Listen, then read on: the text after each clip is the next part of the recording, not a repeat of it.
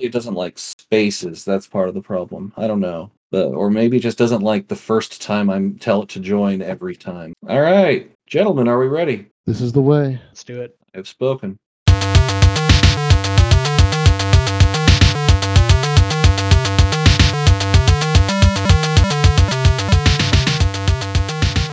Hello, Internet, and welcome to another episode of Geek Anthology. I am your host, Neil Cordran. And I'm joined this week by The one true Ben. and Mike. and uh, it's an Xmas miracle. We we got one more episode in. We're going to talk about Mandalorian season two. Huzzah. Um, theoretically, this episode's coming out coming out on on uh, Xmas too, so no one's going to listen to it.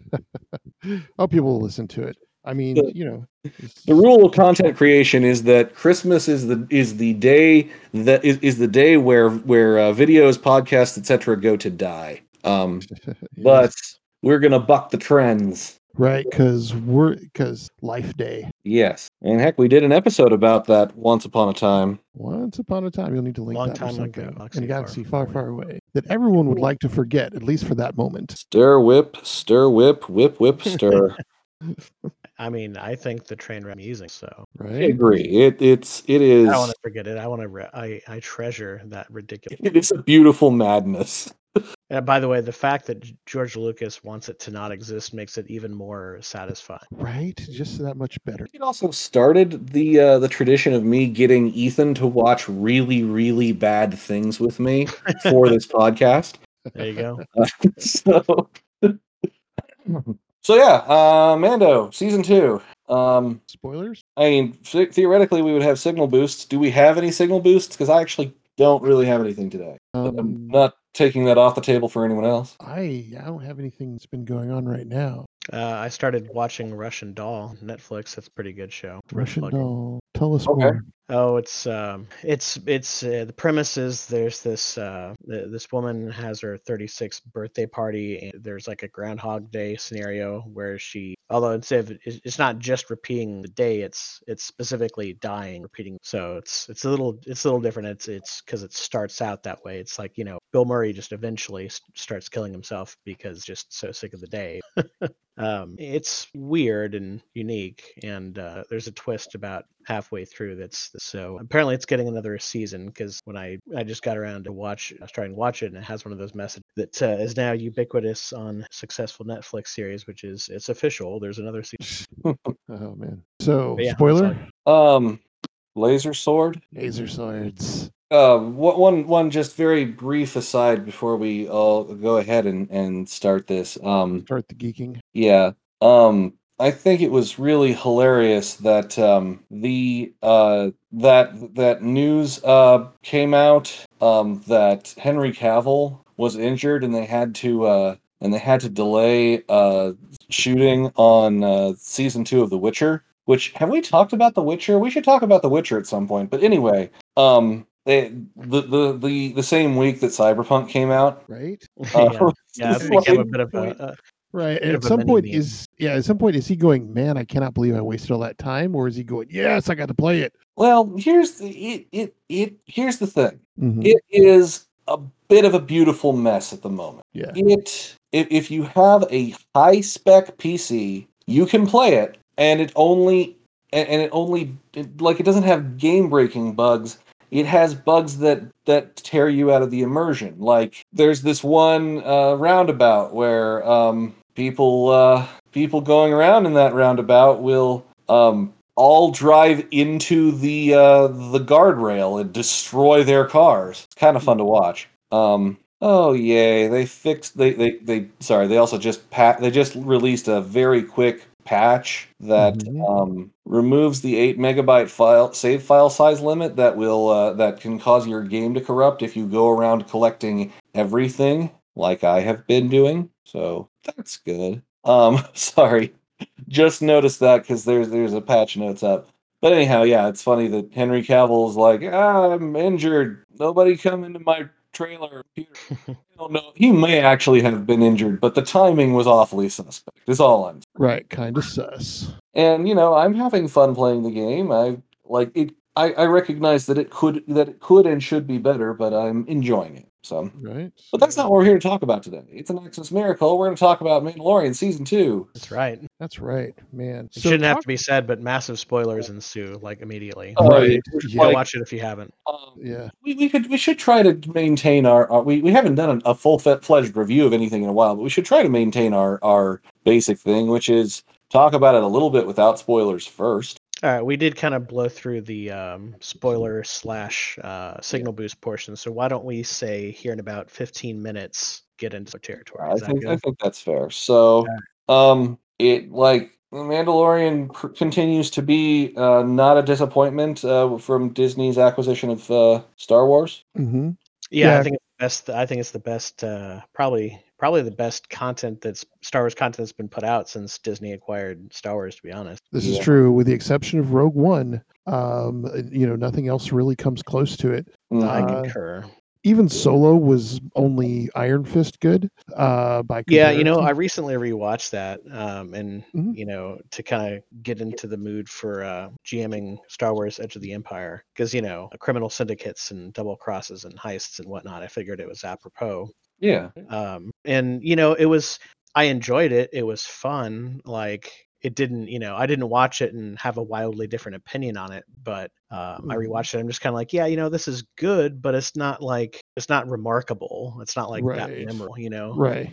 And it's- I was just like, you know, and considering it's, yeah. you know, considering it's focused around Han Solo, who is like arguably the best Star Wars character ever, um, you know, Right. that's kind of Yeah, It, it's know. it's a movie that you watched and and at the end of it you said, "Yep, that definitely was a Star Wars movie." that was a fun movie Right. that had Star Warsy things, but that was about it. Yeah. Well, and the other thing too, right, is that here's the thing: is I applied the whole test where it was like, okay, could this? Um, I, I applied the test where it's like, okay, this could be. Well, I don't know. It's interesting because Rogue One is kind of, I don't know. Rogue One is, is kind of similar, but kind of not in this sense. But I applied the test of, okay, you could strip all of the Star Wars trappings of this, and it would still be the same movie essentially, and it could be, you know, Mhm. um, almost as good or could be better in some ways if it wasn't weighed down by the Star Wars stuff that it obligatorily had to. had to do right. And that's the thing is it's hard for me to be for me to really make that analysis because I'm I'm a huge Star Wars fan, so obviously I'm biased. yeah. Um, so I, I'm I don't know I'm not quite clear. Like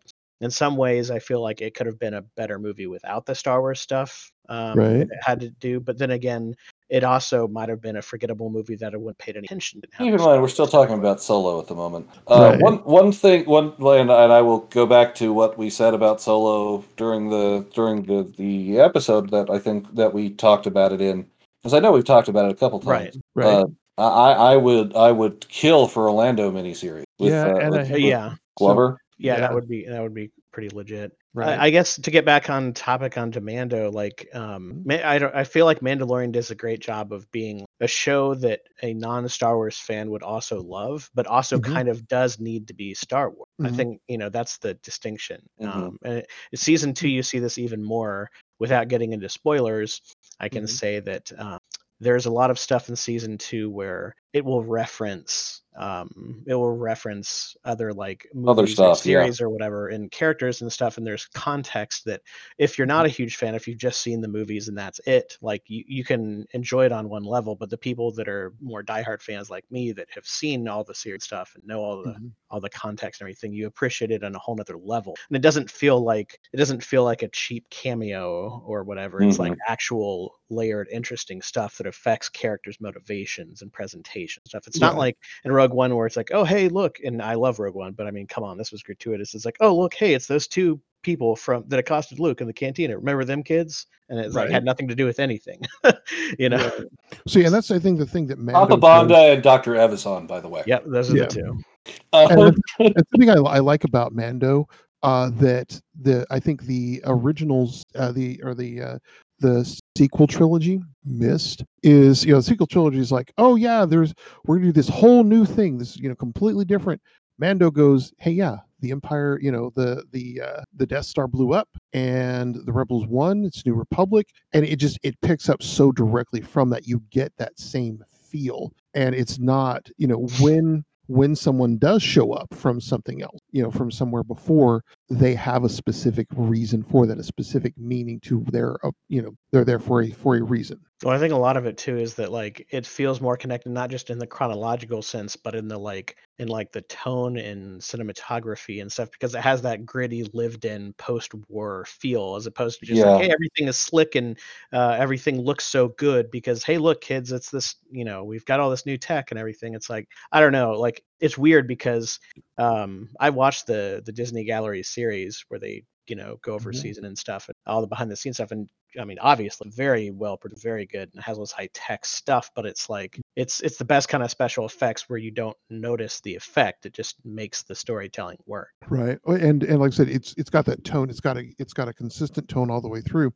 And I think what makes Ma- Mando so Mandalorian so um, appealing is the same thing that as you know that I think you might agree that made Han Solo so appealing. He's a he's A the- character. Yeah, he's a he's a hero. He's morally questionable in a lot of ways, but at the end of the day, he's still trying to do the right thing. He's still a decent, you know, he's still a decent. Well, the other thing is the is the is the character development. You can actually see a like a there's a very you know like deliberate character arc going On. Right, and we see a lot of that in and it's like um you know uh, Mm-hmm. han solo had done more sometimes had done morally questionable things but for a good reason cause and you see the same thing with mando where it's like you know um, Mhm. he's you know associating with you know questionable people and just yeah and you know and just uh ice and fools like it's going out of style not really caring but he, Mhm. he doesn't uh, he's not like a psycho or anything he doesn't just like do it for its own sake it's always Right. you know it's always for some Mhm. reason he's on a job or he's trying to protect uh, the child aka yoda Yeah. And the other thing about this is that, you know, when he, he yeah, he has a code and it is it, it's referenced in you know, it traps him sometimes. Until it doesn't, but that's spoilery. yeah without getting into uh, specific spoilers you can say that in season two it does go into more um, it explores the themes of his code and what it Mhm. means to him and like questions Mhm. of priority stuff and that's part of development Mhm. too Right. Mhm. But even still some of it he still sticks to, you know, like the Mando Mandalorian keeps his word. If he's a contract, you know.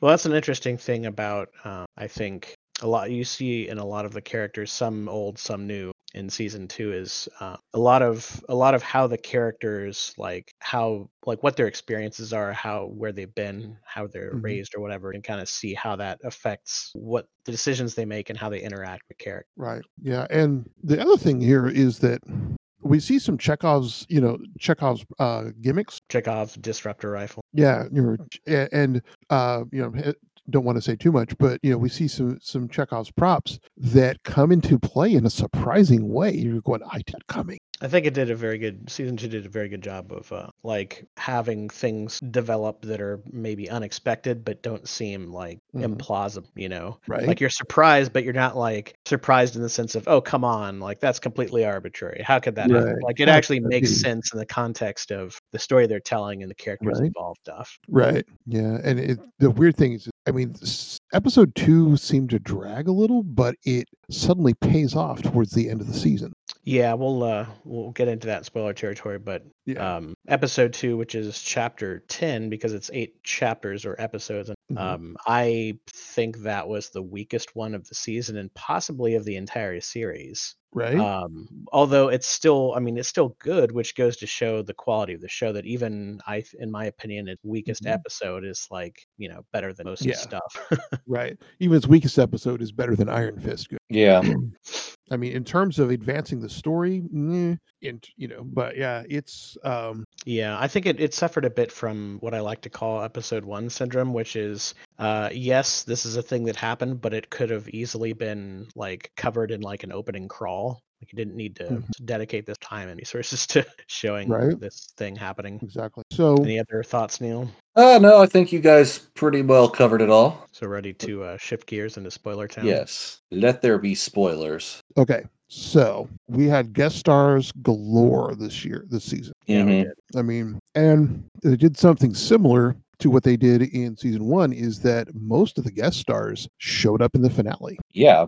Um, to go to what uh, Mike was talking about earlier, hmm I have I had never heard of Bo-Katan, but then I Right. didn't watch the Clone Wars and the or Wars. Rebels or whatever. Yeah, the uh, the character shows up in both series actually. The Mm-hmm. the initial story and stuff and how it gets into the, the lore behind like Mandalore and the Dark Saber and all that is Clone Wars, but then it, it uh there's there's more stuff that occurs in Rebels. So yeah, Mhm. definitely both uh worth watching. Great shows. and That's part of the context I was talking. right? I mean, yeah, and it it it picked that up so well. Oh, by the way, I didn't um I didn't realize at the time, um, but apparently uh Katee Sackhoff who plays Bo Katan, that's actually the voice for the character too. Exactly. So that's, That's a pretty nice cool. touch. Right. Yeah. So It's just one of those happy coincidences that she it was Right. totally capable of the, you know, pulling off good Mm-hmm. sci-fi or, you know, space fantasy, whatever you call it, uh stuff being a big Mhm. star from Battlestar Galactica. Right. So interesting thing. Uh, episode two, chapter ten, weakest one in the series, directed by the same guy who did. The, Oh yes, yes, I know, right? Peyton Reed, the guy who did the, the finale, did which the, is uh, the the finale, which was fantastic. Yeah. Yeah, I, Right? loo- I was going through that because I wanted to make a note of who directed what because I thought that's one of the. One I've more got the Wikipedia page up right show, now. right. Um, is that it has all these, you know, all these different um, talented directors, um, and Mhm. so you get different spins on stuff. But yeah, that, I noticed that too. I'm like, wow, that's interesting. I I'll consider it a wash and just say that I'll just consider him middle of the pack since it's probably like in my book the best the worst. Was he a leaf on the wind or what? Uh, but um, okay, Oh, bad. it might be a bad mix. Mr. Spear with his name on it. Look out. Right. but okay, so and I You're, you're that- booming out a little bit there, Ben. Uh, is it too loud or Yeah, like you're you're you're you're I hitting the top end of your of your waveform. all right? Is this a little better? Yeah. Okay.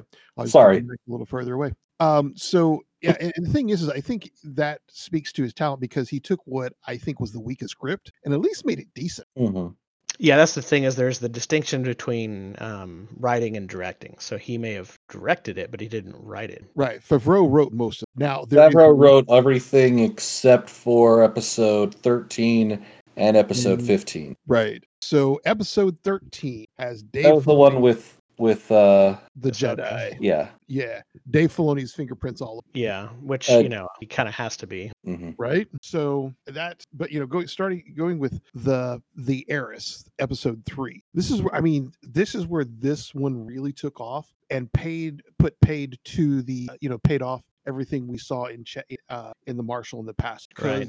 The marshal i mean taking them in order the marshal is some serious I mean, It's it's a really fucking good episode too. What a what a way to start the season. Good lord. right And I'm just. I'm a huge Timothy Olyphant fan. So to see him be a marshal and then rock the Right. Boba Fett armor was so amazing. Mhm. Exactly. Um, yeah, and and then okay, so this is a good, you know, Favreau's direction when he takes the helmet off and Din just stop. I mean, everything in him going, you know, defiler, unclean. you know, you, you know, Yeah. like, um, you know, and it just. And then he starts to finally get better about it and season in episode three. Well, yeah, he does. He does. he's but- like, but Bo Katan is like, bitch, I'm like the queen of the Mandalorians. I can take off my damned helmet. well, we're getting ahead of ourselves because they, they we're getting ahead of ourselves because there's some things I want to that, I, but I want to lay some of that groundwork. So the marshal lays the groundwork. You know, uh, Boba Fett's armor. Somebody got it. Mhm. and you know we see we also see why people you know think the mandalorians uh are you know are such badass fucking krayt dragon man the other thing i loved about the marshal is that it showed the sand people as an actual culture AKA the mean, Tuscan Raiders, the official right? name. Sand People is just the moniker that Yeah. you know others gave them. the, the Mhm. Tus- and I, I prefer to i kind of want to go with the tuscan because raiders are like they do more than raid but yeah the tuscan Like they, they do primarily act as as as raiding parties. Like that's that's one of the ways they right that's that's that's that's one of the cornerstones of their enemy. I feel Um, like this is kind of a Viking scenario where there may be a lot of like concept there may be a lot of conceptions about them and there may be some things that are not accurate, but overall the gist is accurate. They are a very Right. warlike, hostile people. but it, it pays it pays to a lot of what we saw in the gu- where he negotiated um and then we start Right. to see that all that grunting is an actual Yep. um you know there and he knows it he can speak it Yeah, that apparently are uh, that apparently uh yeah, he speaks, which is like okay. right Din Uh, Djarin, he speaks Tuscan yeah, and so- Hutt. and- yeah, Uh, and- Well, the Huttese is understandable because he's a bounty hunter. yeah. right. yeah, and you always- you know dealing yeah. with Hutts all the time. But he understands their culture. I'd love to, but then we see Boba Fett's on, Mhm. you know, and him getting, um, you know, and I love that, you know, that basic it was a deal that was made, struck, and done, you know, and, and they were good with. Um, Yep. And then Marshall's like, I really don't want to give you this armor, but damn if you didn't, you know, help me kill a krayt dragon and broker peace between my town and the raiders. So right, yeah, I guess you earned it. Right, and then we see- interesting things going on there. Like right, first of all, I mean the marshal, like you can tell, like you know, um, hmm he's someone who takes his job seriously and doesn't lose sight of what what is his job. His job is to Mm. uh, protect the people, and so the the armor is just a means to that end. Yeah. It's not like he's getting off on having this armor or like trying to like intimidate people because he has the armor. He just has the armor to keep his ass alive because Yeah. being a marshal in an outer rim world is one of the most deadly high Mm. turnover rate jobs in existence. But hey, you know, this armor is made out of Beskar, which is apparently impenetrable god metal. So just about I Plot mean, it is literally plot armor. yeah, it is plot armor. So you know, we we see that, and we and so we also see lay the groundwork in what was presumably at the end of the episode, Fett watching Jaren Moo, you know, go. Well, that was such knew a it. great you, you could tell it was Boba Fett too, because it looked he looked just like every other member of the clone army. this is true, only with this, you know, because he was played by With a Temuera Morrison, yeah, but with a bunch of fucking scars all over him. Right. right, and no hair. Yeah. So okay, so you know, we see that, and then the uh the passenger. So the passenger, yeah, that was like Uh, the arguably the- Coming back to it again. Uh, Mhm. mhm. um Yeah. you know it gets back arguably, arguably the weakest uh of them uh we see the uh you know we see the cantina uh we see dr mandible um and you know we get the whole okay you know you've got to go here and this is where we start to see the influence of the new republic out in the because there's a couple X-wings patrolling, and he just he runs from them. I mean, I guess it makes sense. well he does try everything he can to not get caught up in there you know in like oh uh, yeah it's a pre-republic you know it's a pre-republic uh or pre-empire ship you know. Um yeah he tries everything he can to avoid you know getting you know getting up on their radar. Once he does yeah he does. And he pretty much gets away. It's what he runs into on the ground that fucks him up Yeah. you know and this is where we meet you know the mom and the whole the whole eating the eggs thing um I love how she's credited officially as the frog. Lady. the frog lady right That is actually her character's name. and I guess she actually did the did the voice. Um, and the other thing that's really cool about this is she, you know, she knows how to uh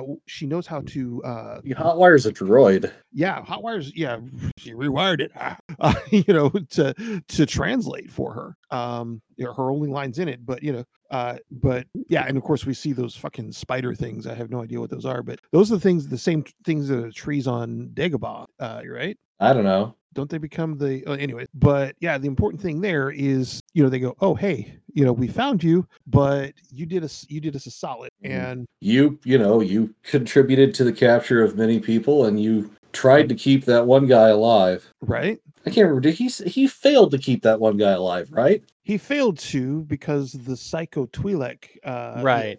put a knife in him um Yeah. but, but yeah um he did his best you know he tried Well, and then single-handedly uh, apprehended Captured. everyone else. Yeah. So Except for the- combination. Except for the Twi'lek who he killed exactly with uh X-wings. yeah it's like Might have been the same guys. right Yeah, it was- Honestly, probably was.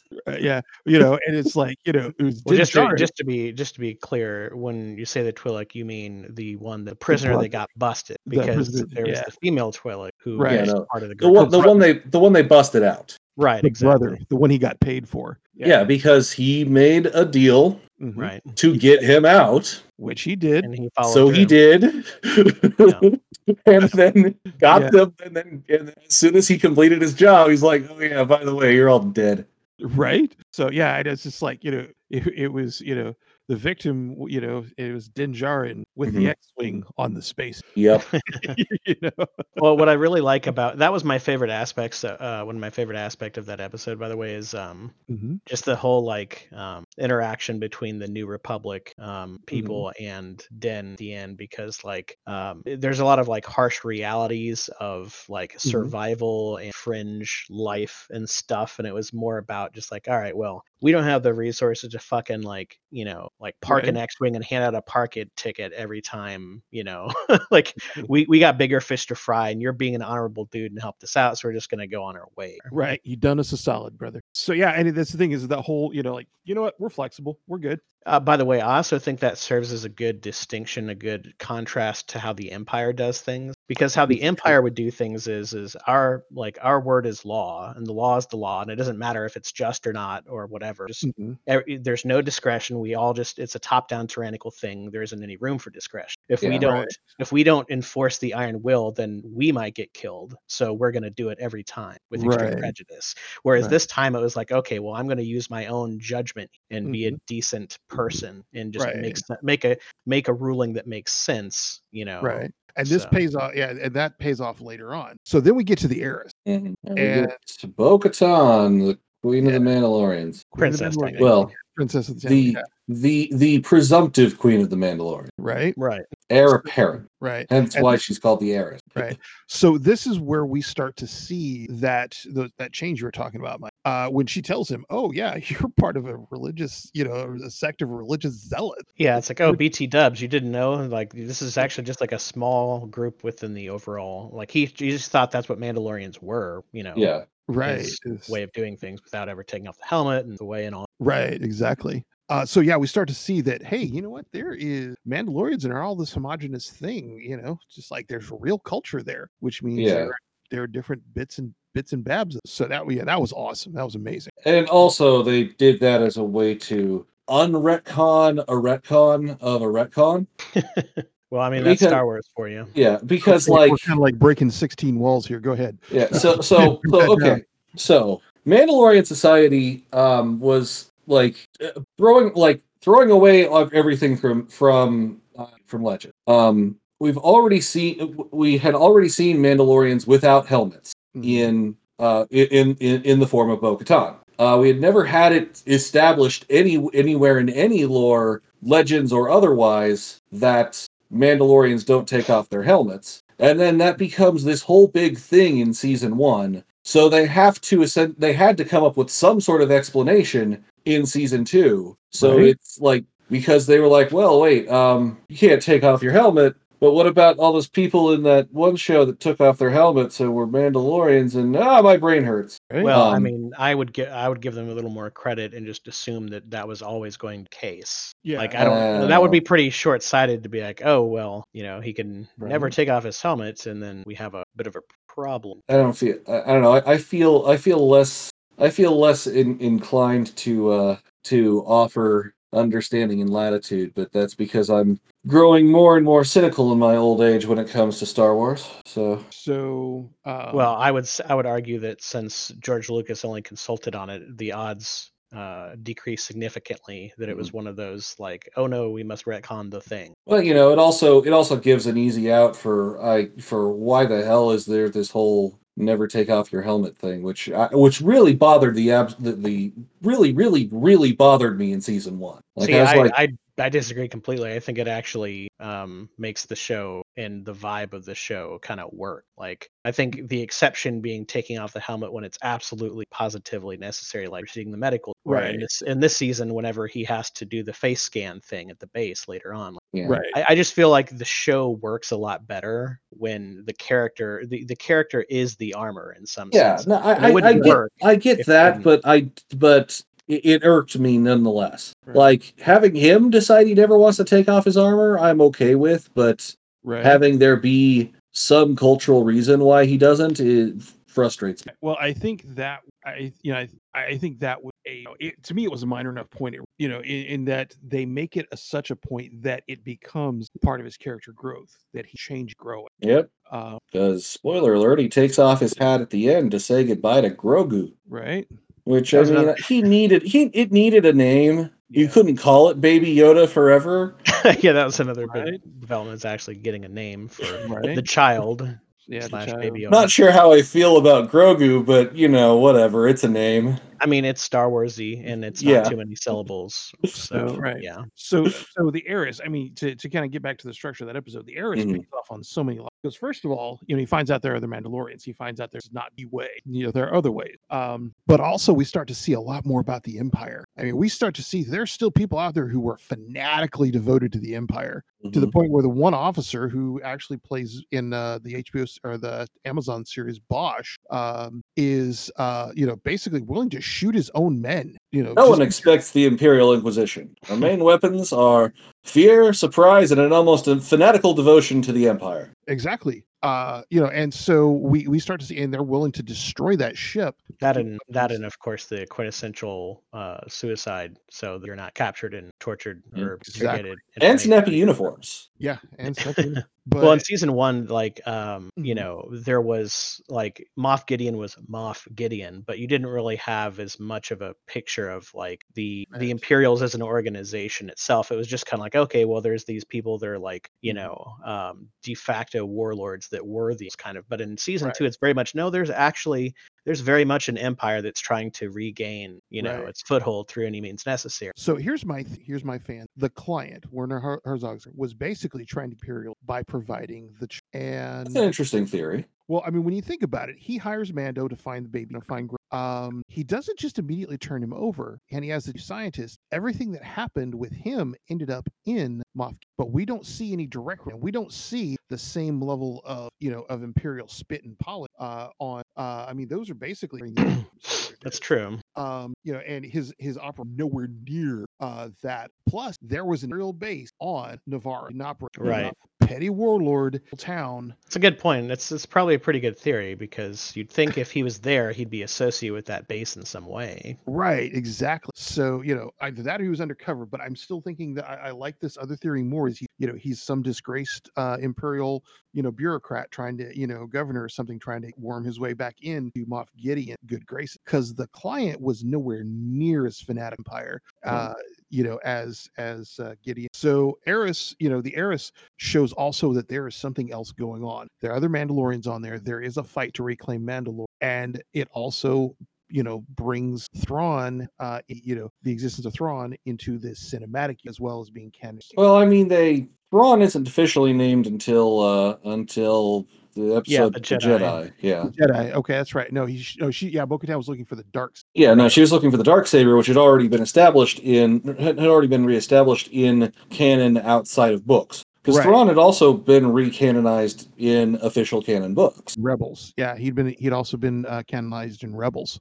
Oh, I haven't seen Rebels, so okay. Um, yeah. Yeah. He, he showed- Chronologically, I think is I I want to say the I want to say the Thrawn book came out first. Right. Not hundred percent, but right. anyway. Okay, so we have the heiress. I I that- am honestly quite looking forward to uh to Grand Admiral Thrawn um in some live action thing at some point. Yeah, well, if, Thrawn anyone, was so was just such a fantastic villain. if anyone can pull it off, um, you know, it's Favreau and company. I mean, Right. with Yeah. Know, Favreau and Filoni. the yeah, big the, Fs. the two Fs, Oh, which is funny. the team. back- team F, right so okay so by now we're starting to get a little momentum and then we come to this because the heiress also shows him leaving with uh you know a the razor crest being repaired by a Mon calamari in a jc Penney sweater Uh, But what I find so funny is that like the Mon Calamari are known for these really nice ships, and then it happens to be Mon Calamari that does the quote unquote repairs. That's just a total crap job. right Well, I I don't think it was so much a crap job as it's like you paid me. This is what you well, get, you get for what your you pay money. for, right? yeah, Yeah, you gave me I gave you a thousand credits. So it was a really good job for that budget. yeah, let's Right. that way. he's like, I gave you a thousand credits, and, and I wanted the Mon Cal to be like, yeah, and you also brought me a pile of scrap. right yeah you want It flies now, and it's airtight, and can go to hyperspace, and it only costs you a thousand credits, bitch.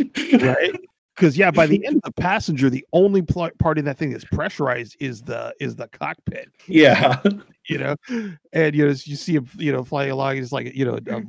A floating junk, you know, junk pile. And I love that you know when he lands at the in the beginning there, he's just like whoop and drops off into the water, and they have to use the uh the you know the crane to pull him out. which was a modified AT-AT, by Yeah. the way. exactly one of the many many you know uh easter eggs of that type of thing so we get to the Mhm. siege and the action starts to pick up and we're coming back to navarro Mhm. um you know we've got um you, we, we've got we, we see um Greef Karga and Cara Dune again.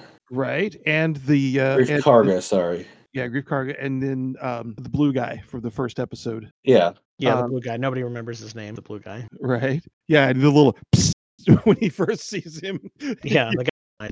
yeah it's just like he almost pissed himself um and man this is like this episode was one long action you know i mean from In fact, the blue guy doesn't have a name. He is a Mythrol, but that is oh mythrol all that that is his Yeah, they just species. they just idea species. Yeah. right And He's a Mythrol, but he doesn't have a name. That is how little he matters.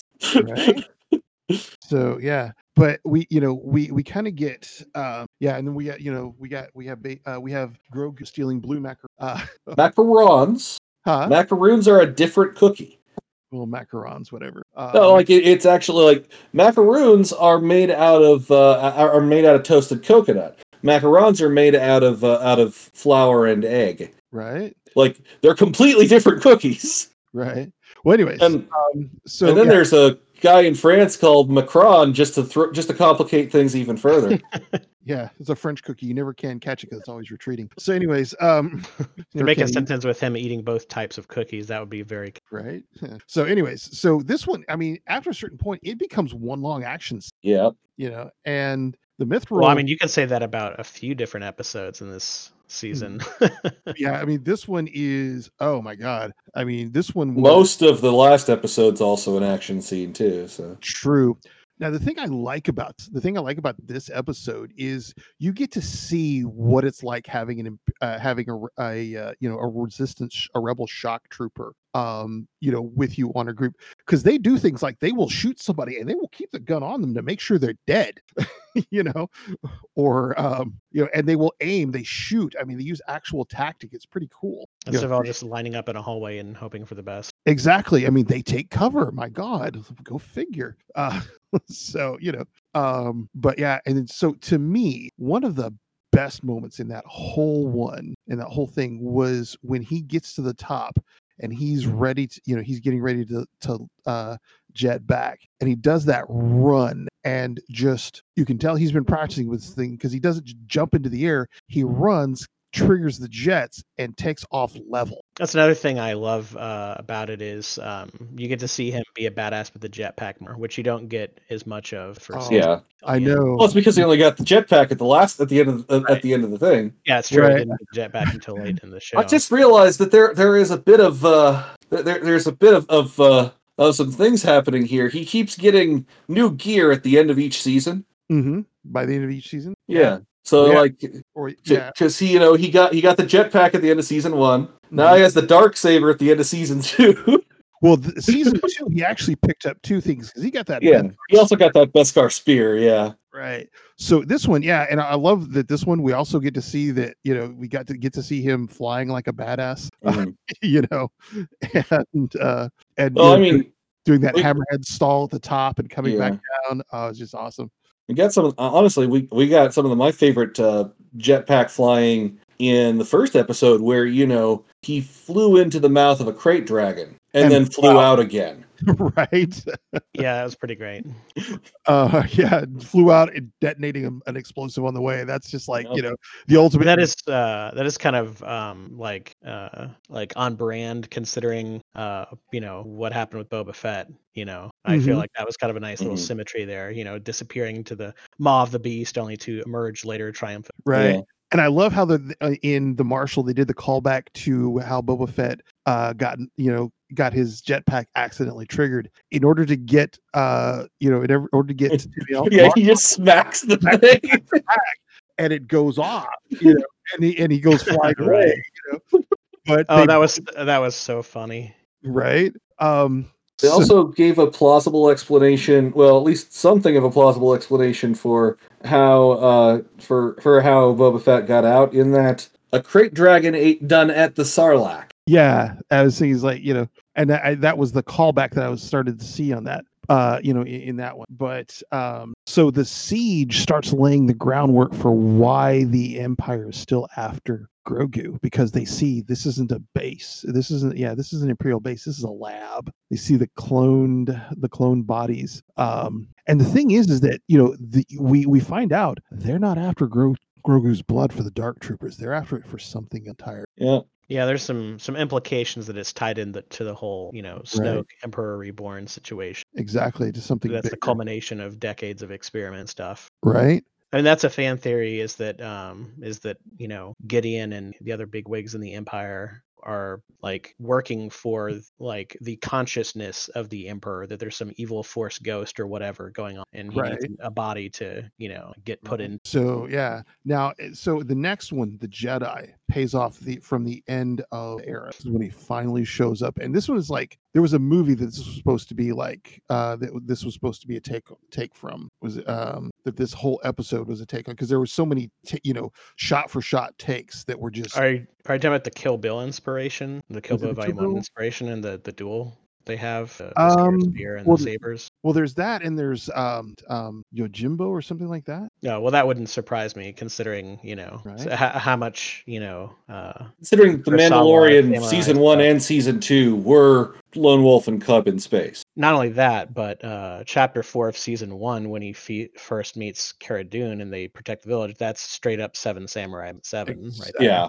um hang on a second here I'm trying to see I'm trying to find it too, but it doesn't appear to be on the Wikipedia page. right? But this is where we start with uh Ah- Ahsoka, and God, what a badass! Yeah, she definitely uh, kicks a lot of ass there. Mhm. I, I love too that um I, I love how she is like despite her um despite her like skill and power and stuff Mhm. that she like skulks about and fights smart you know that she's Mhm. not like some of the some of the arrogant Jedi and Sith that are just kind of just like running out there beating their chest acting like lightsabers, yeah, lightsabers blazing all the way. I mean it's like yes you know force users with lightsabers are powerful but they're not immortal either They're not invulnerable. Yeah, I mean case in point that duel at the end like you know that could have went a different way right. Yeah, because and the thing is, is I mean, and it was the the actress that they use uh, for the the magistrate. She's one of their uh, she's one of their uh, uh, Diana coordinators. Santo. Yeah, she's one of their stunt coordinators. She's a she's got this tremendous uh martial arts, you know, uh, background. Yeah, the choreography on that uh, was amazing. Yeah. Ooh, yeah. She's uh Mhm. yeah, that's uh Diana Lee uh Inosanto, and yeah, she's one of them. She apparently like her her Wikipedia article lists primarily her as a stunt woman and martial artist. Oh yeah, an actor. Mm-hmm. I loved uh, I loved the fact that it was just such a such a solid, well done episode that it didn't like Mhm. it didn't rest on its laurels by being like, hey, look, we have Ahsoka, so Mhm. we don't have to work hard on this. It was like you know they they did the character in the episode justice, and they made it really it was Oh, just yeah. really well done. And uh, oh man, those fucking seeing the white sabers in live action Mm, God, It looks right? so good. It looks Yeah. so fucking good. And I also think Rosario Dawson did an amazing job with the character, and she just looks great for the part. Hmm That was one of those things that was leaked early on that she was going to be in season two, and there's a lot of speculation that it was going to be Ahsoka and stuff. I was Yeah. glad to see that those rumors proved to be true because who boy did they pull that off. Oh yeah, they did. I mean, my God, and the the cinematography on that too, having her standing up behind somebody and and popping both sabers so that her face is like that's like horror movie vibes, you know. you know It was pretty great. and then yeah and then the fight at the end between her i mean between her and and the magistrate i mean the magistrate even gets you know disarms her gets one of her lightsabers away from her Oh, by the way, another thing I love about the episode is how um um how Din, aka Mando, um Mhm.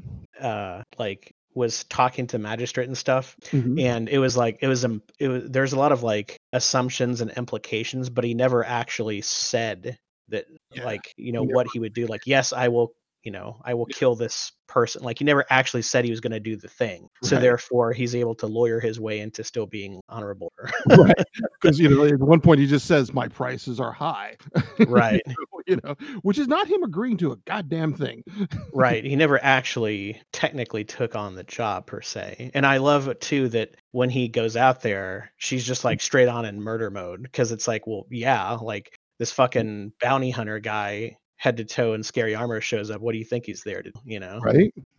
And yeah and they i mean they give it i mean he goes toe to toe with a freaking jedi. Hmm Well, it's classic comic book stuff where you have two great characters uh, like encounter each other for the first time, and there's a badass fight, and they team up to do a badass thing. You know? Oh yeah, I like that. It is like the Mandalorians and the Jedi are traditional enemies. Ever. yeah. Well, that's another really interesting thing about that is like you know the the the title is almost the title is a bit of a misnomer because it's like yes she was a she was a Jedi Padawan and she was a Jedi and she wields lightsaber, but she's actually not a Jedi. She left the Order. Exactly. Mhm. Well, and I liked Lang was cool. Michael Biehn. Oh yeah, yeah, You it know, was 'cause pretty there was great too. point he was just like, you know what? Hey, we're. Of course, he was totally trying to bluff Mando. Yeah. you know. it's like, look, he, she just pays me, man. Yeah, she just pays me. Looks like your side won. Like okay, you know, we're okay. But I mean, he he tries. Yeah. Uh, I I am reminded actually. Uh, there like you remind me of uh of a similar thing that happens in an episode of the Venture Brothers, except literally a guy's like, look, man, I, I, it's just a gig. I'm I'm out because he just saw Brock Sampson kill like a million people in front of him, Right. and he's set up to be like the big bad bodyguard. He's like. Yo, man, this is just a paycheck. I'm out. You're good. Yeah, I remember that. That dude had like super deep voice, and he's just like, "I'm out of here," and he just walks past me, and just lets him go. yeah. Just like, yeah, okay. about this is that Ahsoka, we get to see Ahsoka's past come through because of Grogu's attachment. And this is also where we the attachment not only from Grogu to Grogu to the Mandalorian to Mando, but also Din's attachment to him. Mm-hmm. You know, and that he understands him. You know, we, we see so much done in so many subtle ways. Right. You know, it's like she wants him to take the stone. You know, wants him to get him to take the stone. He's like, no, that's not going to work. Let me take this thing that I know you. you know, um, you know, Chekhov's ball because he put tucks it into his pouch at the beginning of the, of the episode. Mm-hmm. Yep. Um, but yeah, I mean, it's just it, it pays off on so many levels. And of course, she tells him, "Go to that one place over there. Um, you know, have him do the thing." Well, it's Yep. uh, Tython, which is the where the Jedi originated, thousands and thousands. Thousands of years ago. People who played uh, the Old Republic would recognize that, as that's like the starter planet if you pick one of the Jedi class. So yeah, and then that, oh God, so much happens in that one. So much comes back because that one, the tragedy. I mean, that pays off against the guns. uh, you know, the scene at the end of the gunslinger and uh, the scene at the at the end of the marshal because Yep. this is where Boba Fett Yep. bringing with him Fennec Shand, whose life he Mhm. Well, what's it what's really interesting about all the boba stuff this season is that like it's like a it's like a it's like a uh, uncertain breadcrumbs uh, breadcrumb situation where it's like at the very beginning it's like oh it's the armor but maybe that's just it and all this Mhm. stuff about Boba being in season two was just wild internet rumors you know I was like oh okay well that's cool and all but I don't know Yep. if Boba's actually going to show up and then at the end of the episode you know he like mean mugs the camera and I'm like, oh shit, that's Boba. And I'm like, but he, that may just be a wink and a nod. Like he may not be around for the season. That may just be a hey, it's official that he's alive thing, right? So I didn't necessarily expect him to come back. I thought he might, but I wasn't sure. Mhm. So it's like one of those things where they keep upping the stakes, you know. Yep. So I thought that was very cool. Where it's like, okay, well, obviously, if he's alive, he wants that damn armor, you know. Yeah. So he's going to move heaven and earth to get it. so it makes perfect sense in the Yep. context. And he uh and you know they they get to team up. It's gonna be great. right? And this is where we see that. Also, sorry, I, I also just want to point out um they show just how very dangerous, very very deadly and dangerous uh, a gaffi stick can be, oh yeah. which is the weapon of the Tuskens. Because um, Bo was carrying one around, and he just straight up murders like eight or ten stormtroopers with it by beating them to death. Well, the other thing about the episode is uh, Boba Fett doing awesome Boba Fett things. You have to realize, like, this is like 40 years in the making because all Boba really did in the OT was like look menacing and like pew pew a few times and not really do. Yep, and well, I mean, he, he did a little bit more in uh, in in the uh, in the holiday special. I said the OT, not including the holiday special. But yes, he was actually pretty cool. hmm No, he built first up his cult fol- following primarily through the books. Right. right? So yeah, and we, the, mhm. Yeah, we get to see how much of a badass Boba Fett is because yeah, oh, I've got a rifle that you know fires one shot at a time, but I've got a gaffi stick. Two fuckers are dead, and then I got my armor. Yep. And he immediately starts doing bullshit with his armor that um that like the marshal figured out the missile on the on the on the uh, jetpack, but that was it. Right. Right. Well, the funny thing is, is that Boba Fett didn't do the lean forward thing when he fired the missile. I mean, he did a little bit. Right. But but yeah, and I love the I love the fact that he's aiming. You know, it's a good shot. I was aiming at the other one. That's a that is a uh, that that's a callback to uh, to Seven Samurai slash Magnificent Seven as well. I've never seen such a magnificent shot, but I was aiming for the horse. but yeah, I mean, but also again, this is where we see the code of honor. You know, Mhm. Boba Fett agreed. You know, once the baby's safe, um, you know, in exchange for the armor, he'll he'll make sure the baby's safe because he was promising that you know he wasn't going to kill the kid. yeah. Uh, Yeah. And then, you know, the Dark Trooper droids got away with the baby, so it's like, well, guess I'm working for you for now. Right? it's interesting because like you know you didn't really i mean if you exclude you know the legend stuff if you just if you're just talking about like Fett skulking around in the ot all you know is that he's an armored bounty hunter and you know as far as you know it's just like he Mm. doesn't really care how he gets the job done it's just Yeah. credits and that's Right. it but he um He's know, no use to me dead. regardless of the By there's the way, rest in peace, the guy who originally played Boba Fett, because he Ah, died very yes, recently. jeremy Bulloch Jeremy Iconic. the uh the whole concept of like the whole debate of is he actually Mandalorian or not and stuff. Mhm. And in a Mhm. way it's like uh, it's it becomes beside the point whether he's officially a Mando or not because he he lives the life of like Yep. you know he he put down his word and it doesn't matter how dangerous or inconvenient it is he's going to honor it even though he already got what he wanted out of it. He's Right. going to honor his end of the deal. Right. He And- also, uh, you know, he's he also apparently, you know, knows Mandalorian script because his chain code is in is in Mando'a. I thought it was in uh I thought it was in uh, actual Arabic, but either way it's a tale. Mhm. Um but yeah, I mean it's where we you know, this is where we realize oh the empire is so fucked because you've got Mando who is a badass on his own. Fennec Shand who jumps off of ba- of a rock backwards shooting, you know, shooting stormtroopers. That was straight up Call of Duty 360 no scope shit right there. Right? I mean that's just like it's like let me show you what a badass I am. That was like Uh, some 15 year old on Twitch with a 100 to 0 KD ratio. Right. Well, and then there, then of course, when her and Mando are fighting, I mean, she uses him fl- flat out as cover. Well, yeah, because he's wearing plot armor. exactly. I mean, she's hiding behind his ass. She ain't dumb. And And, the whole, whole Indiana Jones rolling boulder thing was pretty. know, right? Oh God, that was great. Ah, scrunch.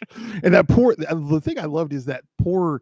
That that hapless guy, uh, the hapless NCO who's trying to get his men to do, and they just keep dying around him.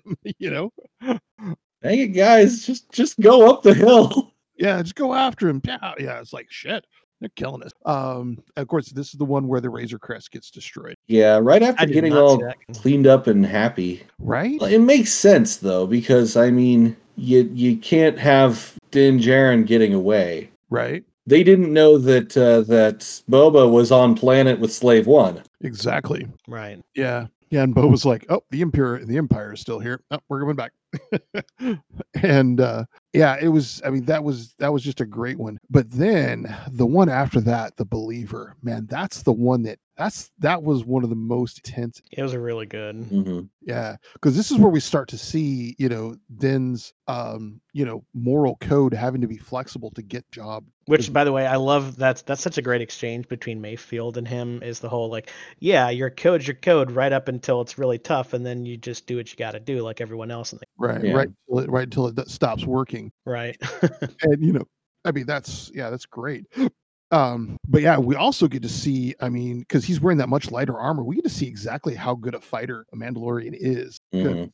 I mean, yeah, I think point, sometimes the choreography suffers a little bit because of the heavy armor, so it's nice to see Mhm. him get to kind of cut loose in Mhm. that respect. oh yeah, and you know, And- multiple guys. Mhm. Yeah. No, go ahead. Oh, I mean, that was it. That was that was where I Yeah. was. Yeah. They beat the heck out of a bunch of guys and they get uh, celebrated because hey, you did it, good job. And by the way, yeah, apparently it is it is in Mando'a. Oh, okay, but yeah, it's like, I love the I love the lines like, "Bitch, that's la- first time you're ex- uh, you never expect to be happy to see Imperial troops." yeah. Oh, I think it's May- Mayfeld, not Mayfield. Mayfield. Mayfeld. yeah, Mayfeld. Um, but then yeah, but also that's where we start to see some of the depth of Mayfeld, Yeah, Yeah. That, he has an man. He has an interesting dark backstory. right? But a- and the way that one starts again, that's that whole you know New Republic's kind of kind of um oh flexible, you know, you know, yeah, I'm uh remanding this guy into my custody. Custody, he's coming with me. That droid was very amusing. I really, really, I really feel like that was much more just Cara Dune being willing to be flexible. Yeah, yeah, she was off the reservation. Right. They made her a marshal I'm- at the end of the scene. I'm They- bending so many rules here, but whatever. Right. Well, it's for the kid and for you. right. Well, the thing is, is that yeah, she was not going anywhere on that until he said they took the kid, and she's Right. like, "Oh, they must die now." Uh, okay. but All right, yeah. you said the right thing now. exactly. But we, uh, but, I mean, oh god, yeah, and so we start to see what that little tattoo on her cheek is about too. Mhm. No, that that's in the next episode. True. Right, but but the we see that uh was it Blue the the uh uh the New Republic guy is like you know you're you're from uh uh Yeah, you're from you're from Alderaan. Alderaan, thank you, and Enduribe, um you know, and leaves that badge for her, which taken up. hmm So yeah, and at this one, then we also get to see, see Fennec Shand and Cara Dune just being badass. Yep. Yeah, that was fun. Like, yeah, we're just gonna we're gonna do the- you know we're just gonna shoot everyone. And Right. Mayfeld actually turns out to be a pretty damn good shot too, because he shoots that the surprised explody me. but the explody bits. Well, Right. they talked Like- about they talked about how he was like a trigger man and stuff, and it's I mean, yeah, he he handled himself on the prison break mission, but I didn't see anything too crazy aside from his weird like extra arm gun thing, Yeah. what- like whatever you call That that. really seemed to be his main Triggerman gimmick was I can shoot three guns at once instead of only two. Uh, right. but then it turned out he's actually has got sniper bona fides, and I thought Yeah. that was a great little capstone of like you Mm. know they're they're heading out of there, and then he's just like, oh no, fuck these guys. Well, because he, he he realized that you know, man, I was kind of a horrible person. Well, I think that was the whole reason why he wouldn't go in there because he knew that was going to happen. He knew. right well it's interesting i mean you know a lot of a lot of people that are uh that were you know in the empire for one at one time or another that then got out like you know their story is very wild you know Yeah. uh, Mhm. they weren't necessarily a horrible person they were just in that machine and of course you know the galaxy at large didn't know what the empire really was until you know until it was too late it specs Right. Um, Mhm. you know and it was like it was it was the republic and then it just became the empire overnight you know it just Yeah. reshifted or reorganized as palpatine Yeah. so a lot of these people thought they were just part of the good guys and Yeah. a lot of information you know like it's like when the first death star got blown up you know there's all that propaganda about what it was and what happened You know, a lot of people didn't realize what This it is a was space station. Yeah. what it was for and what it was going to do It's a it's a shame that uh Shame. What now? oh yeah, no, and I liked the it's a shame that Mayfeld died in the assault, isn't it? Yeah, exactly. Yeah. um, like, okay, fuck it, I'm going, man. I'm yeah. Poor, wait, you, you mean I'm, I'm free to go? Right. It's like I'm gonna go if you don't stop me. But in this one, but in this one, this is where we first see Mando take his helmet off for, you know, I mean, for the kid. Mhm. That's the thing. And the other Like, thing, about the- damn, I'll take this helmet off. right? Up until the up until the tragedy, where I go, he goes, is you know the this is the way. Right. I, I liked I really liked the rapport that kind of like um built over the episode with Mayfeld and Mando, you know. Mhm. Um cuz you know there's that scene where he takes his helmet off and you know all this he um he kind of pulls a Django unchained and ices that guy in the chest and shit goes crazy. Um but um difference being he survived it. Right. Um, the thing is, you know, they they have that moment where he's just like, you know, you never took it off. I didn't see any. You know, I thought that was a nice Yeah. moment. Well, and him covering for man, you know, uh, throughout that whole thing, you just call him old brown uh, right. you know, um, Because I mean, Mando didn't have uh, didn't know it didn't know it, his T code, but the old guy's old ISB and he had it and he knew what. exactly. well, and and the thing is, is yeah, I mean that, and Mayfeld, you know, knew a TK code, threw one out there, and you know, it also gave the, you know, showed the the still dehumanization of the Empire was continuing stormtrooper cake, you know. But yeah, and we see Mayfeld was a good shot. I mean, we Yeah. see fantastic shots before he blows the, you know, the whole facility. hmm He never misses. So Mhm. I mean, he's already doing better than every stormtrooper it's ever. no- I was going to say no. It's no wonder he couldn't, you know, continue to be a stormtrooper. His, his aiming was just way Nobody too liked good. him because he made them all look bad. I feel like there's this, there was a meme that I saw go out about uh, around somewhere where uh, it was uh, Mhm. stormtrooper aim during during the movies, and it's wildly everything missing everywhere. Stormtrooper aim during the Mandalorian, everything at the right at the big chest plate Right. that blocks all laser fire. Right. yeah So yeah, the believer gets gets us to where you know, and Mhm. the believer gets us to the rescue, and oh my god, So I, I- I want to say, like, um, the guy's like, can you can you imagine how many millions of people died in the Death Star? And to which I want to be like, okay, yeah, millions of people died. They were all combatants, and the Death Star blew up Alderaan, which Really? was a planet Mhm. Right. that was that was stated to be a non-military planet Yep. and even using conservative estimates, that planet had billions of people, which is, you know, a Yeah. thousand times a million. Well, that was the that was the line in uh, in A New Hope was I it's something along the lines of um, Alderaan's peaceful. We have no weapons, and Right. you know diplomatic mission to Alderaan and all that stuff. Like right? it wasn't act. I mean, it was you know the Senate hadn't been disbanded quite yet. yeah. 'cause It gets disbanded about five minutes later, but like at the time they weren't. You know, it's not like they were. You know, I mean, obviously there are people in Alderaan that are secretly part of the Rebel Alliance, but like Well, the official, the official, you know, it wasn't like officially trying to do anything. It was just a. I mean, the, the whole reason it was a target in the first place was basically just to thumb the nose, you know, thumb their nose at uh, at Leia. Right. Uh-huh. But yeah, that was Yeah, the, but- that was the height But of. Uh, yeah, the, the guy being like, how many millions of people died? I'm like, orders of Blow up a magnitude, my friend. Right, but yeah, it's- that's what- Thousand orders of magnitude. right. That's what he's. You know, I saw the tear. Um, you know, which you know her her you know that thing. And of course, she just shoots his ass in the face. I mean, she's like, Well, it seems comical to us with us having the the outside perspective, right? Of being just the viewer and having the full picture. But I, I thought that was actually a really interesting exchange because you know people have their there's so many people in that machine washed, so many Mhm. people that maybe just believe what they want to, believe, um, Right. or they you know they, they believe whatever they do to justify you know Yeah, some what it is they are. or in the cantina, you know, you know, or in the canteen. I mean, yeah, I mean, yeah, that's that's the thing. Uh, it was, but then again, you know, it's it's again, you know, human human shields. Uh, trying to use those as human shields, and the the Tarkin doctrine, you know, fear, you know, is what Fear will keep the locals. Spouse. I, by the way, I also I just love the juxtaposition of the words versus the actions in that exchange at the beginning because um Cara, I mean, granted, you know, I mean, she's you know she's a badass, uh, you know, Mhm, former commando who current marshal who's not opposed to icing fools, especially imperial mhm, but she's she's there going like you know put it down. We just you know, she's she's just trying to de-escalate and like we're just here for the guy like put your Right. weapons down and fuck off. She wasn't there to just you know she wasn't being bloodthirsty but he was the one egging her on and taunting her and then just just mercilessly kills his uh crewmate because you know he was going along with so it's like he's talking a big game about like how they're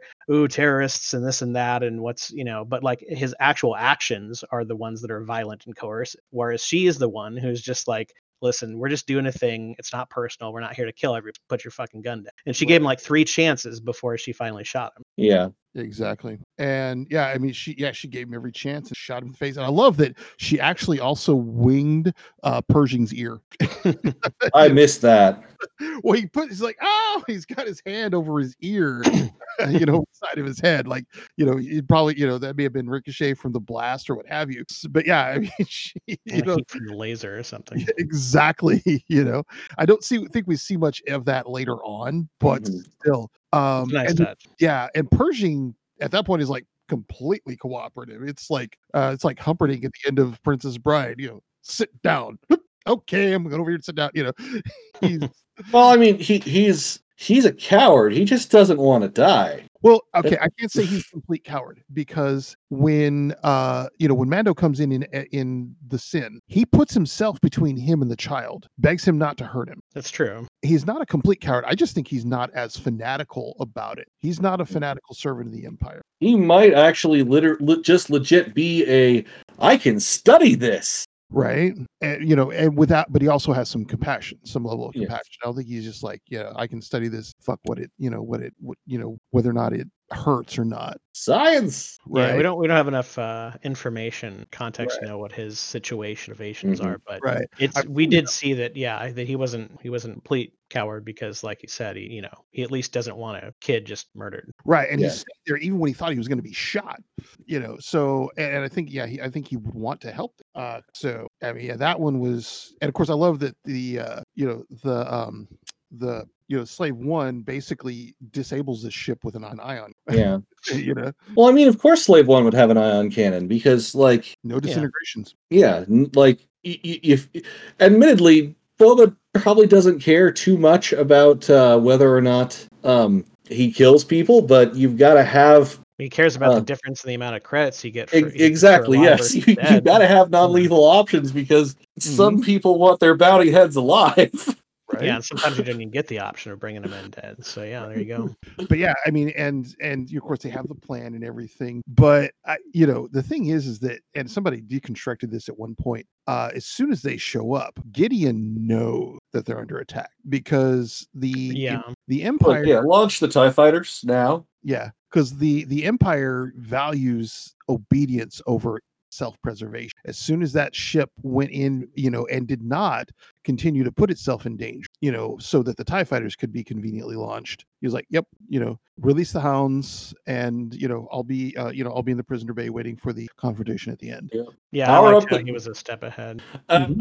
I gotta say, I really like how they they hyped up the Dark Troopers so immensely, Mhm. and Din does in fact have a hard time with one. Yeah, and then they all just get shot out into space. And I would have loved if that if it had just stayed there. but so like, we saw if they had rockets. yeah, I know, but yeah. yeah, yeah. You already knew that from the uh, the tragedy. Yeah, we, we did, but like it would have been really funny to be like these are these are the big, super crazy, scary, hyped up enemies, and and and and all we're missing is a Wilhelm scream. Uh, Yeah, there would have been a hilarious uh, aspect of that, no doubt. It's kind of Right. like the whole Indiana Jones, the dude Mhm. swinging the scimitar around 50 times and just gets shot by the pistol. right Yep. which is something they had choreographed out uh you know and then yeah harrison ford just pulls his, the pistol um, because he was feeling because he was like yeah I want to say he had like malaria or something. he was just yeah like ah, too sick so yeah but then um yeah and then we you know we get into there and with the with the uh um you know with the um the the cell you know and there's you know there's uh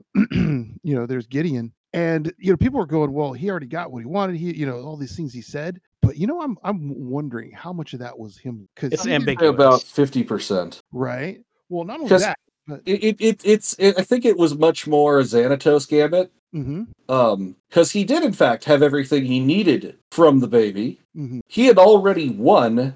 Now trying to do something else would just be additional icing on the proverbial cake. Right. And I think really what that was was to get Mando to fight him and deliberately lose the dark side. Probably.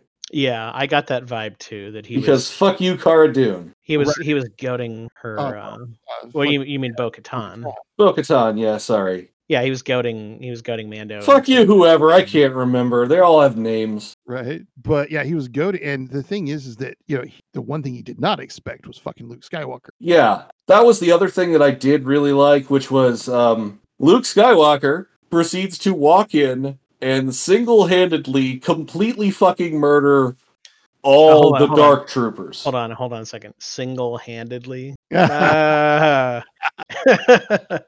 Okay. Oh, I mean, he goes, yeah, he, he shades, it basically does a Skywalker, just like his dad did on the Rebel Troop. Yeah. So- Well, I- yeah, I was gonna say I've seen those uh, those scenes side by side on the internet. Right? Vader at the end of Rogue One and Luke at the end of uh, of that episode. yeah. Showing off what what a full-powered Jedi or Sith can really do against underpowered enemies. right and, and the thing is is that you know like unlike most jedi who are just you know, like you know acrobatic spin you know ha ho ha spin parry thrust. He's like yep nope nope nope nope denied nope nope you know just uh you know bouncing laser shot you know bouncing uh blast um you know alternating between force powers.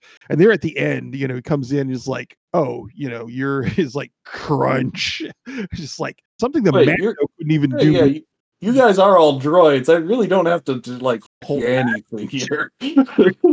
And doesn't have to hold back because they were all Yeah, I mean, just yeah, he completely uh, just waded through them, and and I love that the one he throws the throws up against the uh the the um throws the the crate up in you know, pins him up against the um a larger you know stacker crate walks by and walks by and just slices him in half on as he's leaving. Yeah.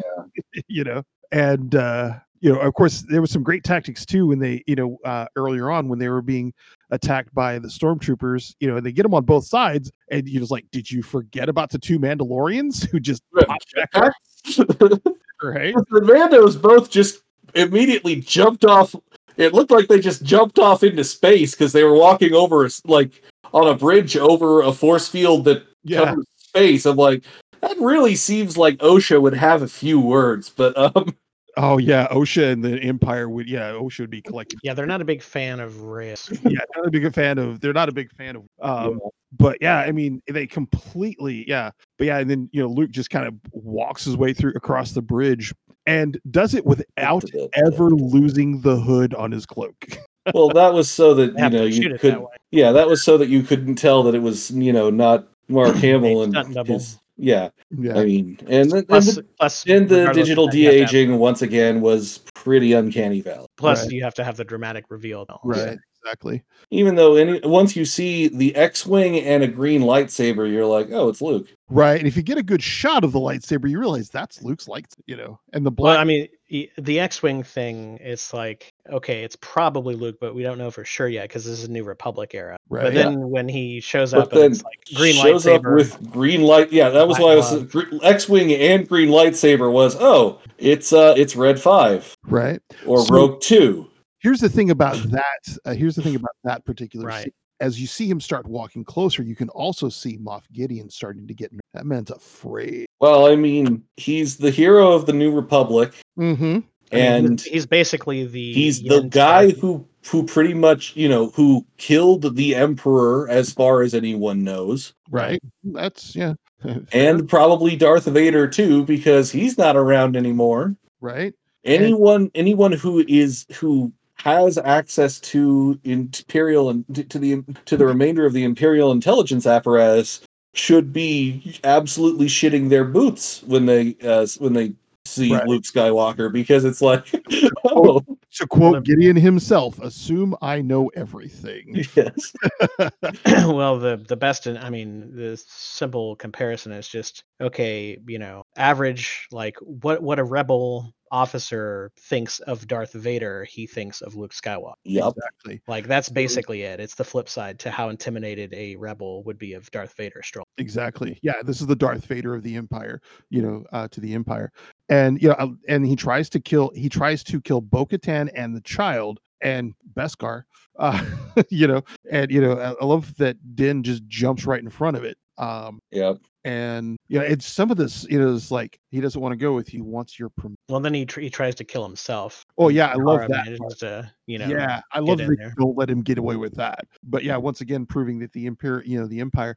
But again, uh, you know, again, we also find that the empire has no honor. You know, because he goes, "Oh yes, take the child." Oh wait, stab you in the back. Uh, you know, um, well to be fair Well- that may just be him not necessarily What very well might just be yeah Moff Gideon has no honor well, Right. that thing is, Moff Gideon is the face of the empire. or currently. as far well, as we know And lean, well, And- we've had whisperings of some gra- of some guy named Grand Admiral Thrawn. So. Right. yeah presumably i mean But that's Ahsoka's job. That's Ahsoka's. it's yeah, it's hard because we blend old and new canon stuff here but right. for everything we know up to this point Mhm. with the emperor and darth vader gone Mhm. grand admiral thrawn was basically the next biggest cheese at least in the imperial navy Right. Uh, and that's how it was in the in when the expanded universe first took off was grand admiral thrawn was running the show like he was the head of the empire right.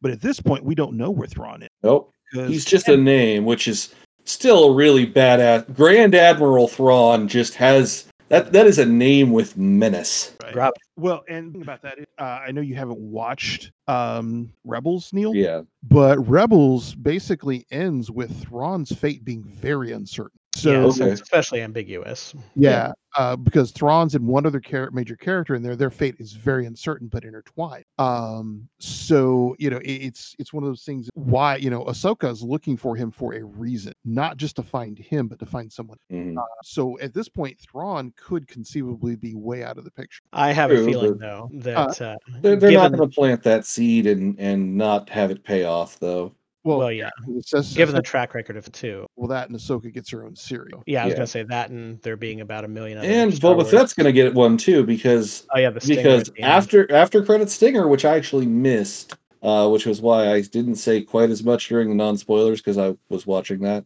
Um, Right? um, and yeah, it's like, oh hey, uh, so we've got so Boba Fett goes back to Jabba's palace, Mm-hmm. kills a fat Bib Fortuna, Mm-hmm. and it's like, okay, this is my palace now. Right. And the only lines, the only dialogue in there is from Bib Fortuna. Yeah, it's like, oh hey, you're you're alive. Yeah, I heard you were dead. Uh, so many rumors. And, Oh, and I love, in there before he dies. yeah, Mabuki, my boy. Uh, so yeah, it is just like, uh, now, did he say? Now, did he say uh, Chaplumpy or not? it's Maclunkey. Maclunkey, whatever. Yeah, that's what I was saying. He's he said Maclunkey before he got shot. and I don't know what that means. I, nobody knows what it means. It's just a stupid thing that, So, that was added. so, so in the Disney Plus re- release of of A New Hope, before Greedo shoots first, Uh huh. he also now says Maclunkey Huh. because reason. because Reason. All right, I'm googling that. But um, no one is quite sure why. There, it's it doesn't. It's not given a subtitle. Um, it's just he says it now, and then there's shootings. I do wonder about the stinger scene. Like, I, I wonder if uh, if Boba was just being opportunistic, or if it was like if it was personal for some reason. okay, so uh, bro- uh, according to what I'm seeing here, Maclunkey means this will be the end of you. Sure. Sure, why not? Yeah. So Um, right? So but anyways um so yeah and the thing is is that they do all of that you know or, Well, he's or getting, he's getting back to his roots of not talking. exactly. Um you know and it's just like he you know and him and Fennec Shand don't say a word they just shoot everybody. Uh and like he just you know throws throws him down sits on the throne Fennec goes grabs goes and grabs that bottle of blue uh uh you know prawn uh prawn milk and just he go. Yeah, she goes and, and grabs the booze. yeah That's my grab- favorite part of that is her like grabbing that and taking a swig as she like lounges like a fucking pirate with rum. Like that was just right so great. yeah Yeah. yeah that pirate yeah that pirate round lounge with Pirate pose is great. yeah, the gun up one side, you know, taking a slug of that shit. I was just going, oh yeah, there's a new bad guy in town. and and now we get the book of Boba Fett. Apparently. Exactly. So yeah, I mean that was just awesome. That was So amazing. yeah, it no was it was good, speculation and and now that you've heard us talk about it, you don't have to watch it yourself. Um, but please do. yeah, it was good. Um, It was very nice. eh, we, this is. Do we have? It is time for final thoughts because I still have to edit this the same night as recording if I'm going if it's going to actually be an Xmas miracle. So, So- uh, I'm curious, what what do you guys think as far as like season one versus two? Season two, Oh, season two just got better because they had, you know, they had their feet. season, yeah, season two wouldn't have been any good without season one though. So Also true. Right. Yeah, you know, and, and the way I think, the way I'm looking at it, the way they're they're it out, this isn't seasons. This is chapter. This, I mean, they really made it that. way. Um, now season three, I'm looking forward to because yeah, you got Mando who doesn't give a flying, you know, div- doesn't give a wampa rat's ass about all of this. Now he's in Yeah. possession of the dark saber. Like I didn't want this here. Take it. I mean, he tries to give it away. you know. But you can't do that because apparently, Mhm. um, Yeah. apparently, you know, um, it's uh, you have to win it in combat because, yeah, of course. yeah. Well, it's like you said, it's the myth, the story. It gives it the power. Right. Mandos will know. Right. But yeah, I think I think season two is better than season one as well. But yeah, I definitely agree that the only reason it's possible because of all the table setting that season one did, and all, Yep. the uh, establishing all the characters, or at least most of the characters. Right. But yeah, it's it's kind of like uh, I don't know, it's kind of like uh, New Hope and Empire in that sense, where I think Empire is the superior movie, but without a New Hope, Empire would. right. Because n- nothing in Empire would have made sense. But yeah, I I was very uh, I I mean I had pretty high expectations. I expected it to be really good. It was really good. Um, But I I would say I, I think it's fair to say that my expectations were surpassed and how well they pulled it because there are just so many moving parts, but it was so smooth at the same time. You've got the Boba Fett stuff. You've got him looking for the Mandalorian. You've got old characters returning and changing, and you've got new characters. You've got the whole Dark Trooper thing going on. You've got Ahsoka. I mean, there's just so much shit that is So crammed much into eight episodes. Yeah.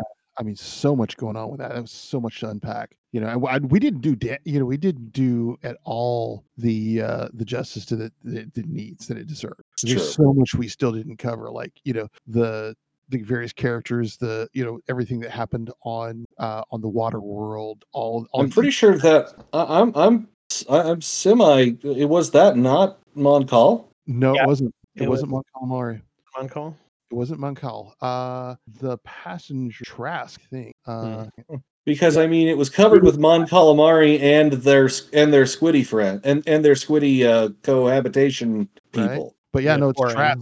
That's the moon of Trask. Um, Yeah. Okay. it's, um, a second. It's kind of like how uh, Navarro, I think, uh, Mhm. the, the desert planet that it all starts on. It's like you know, it, for all intents and purposes, it's just feels like Hi, that welcome one- to not Tatooine. Right. It's like you know, yeah. This is like always save Tatooine Oh, or you you know, Tatooine? Yeah. Kroger Tatooine. Yeah. So yeah, uh, Trask was uh orbiting Kol Iben. Okay. Well, I mean, it was covered with uh Yeah. with Quarren and Mon Cal, which is like Yeah, one know. one would think, but you know, it's like, oh, cool, he's on Mon Calamari. That's cool. Right. On Mon Uh, yeah, he wasn't. Yeah. Yeah, Mon Cal. Uh, like I said, we, we need to probably wrap this up. Um, Right. I have no more thoughts, and also my I, I don't think I have thoughts. I don't think I will ever have thoughts again this late at night. right. Uh, so I, one thing, my my final thought on this throughout the season, the whole thing was where I go, he goes. mhm, But the whole part of it was to get to the end where where he goes, I can. mhm. right. You know, it's the ultimate dad thing. Is you know, it's time for you to go to college now, kid. Yeah, you know, And that you know, the whole bit about him taking off the helmet, you know, is Mhm. So he basically like he he loved the kid more than he cared about right, the end the exactly and he cared about the way, the way, yeah, Yep. because the, to be to him way. for him uh for him to be true to the way meant he had to discard some of the I think less important. Mhm. Well, that's the thing too, is that you know the implicit thing there is that for him the way became looking after the kid. That is Exactly. So yeah, it was a good season. I'm looking forward to Yep. season three. This really Yeah, is that's- that's actually the last episode of the year. Uh, we'll pick up pick it up again probably in mid to late January. We do tend to like to take a little bit of a break uh, during the during the winter months, uh, but um, we will see you again soonish. Or well, not see you because this isn't video. For that matter, we don't have cameras in everyone's house except yours, Jim. I have a all right. If we have a high, if we have a high, uh, if we if we have a, a fan whose name is Jim or James, who is high off his ass right now, I just blew his mind. Whoa, man. But yeah, we'll be we'll be back. Uh, we'll be back in, in mid to late January. Um, once again, we hope that tw- that uh, that all of your that whatever you are doing for the remainder of this uh, of this uh, winter holiday season, it is happy and safe and healthy. And um, this has been Neil, The one true Ben. and Mike. and we will see you next time on Geek Fanthology. in 2021. Mm-hmm. This podcast is a production of Working Theory Productions. It is brought to you by a letter and a number. Opening theme is Ultra Mega Hyperstorm, and ending theme is March of the Mind, both by Kevin MacLeod. If there was interstitial music in this episode, it'll be listed in the doobly doo. If you enjoyed this podcast or know someone who would, please consider sharing it in your social media, sending us an email, or leaving us a comment. If you're listening on iTunes, please rate us. If you're listening on Spotify, please follow us, etc., etc. Anything that you can do to help boost the signal and work the algorithm to make us more discoverable is appreciated. If you really enjoyed this podcast, please consider supporting us, either by making a one-time donation on our website or a reoccurring one on Patreon at patreon.com slash workingtheory. A final thought. This outro is recorded in advance, and you may never hear it. It kind of depends on whether Neil has time to record a regular outro for an episode or if something gets in the way.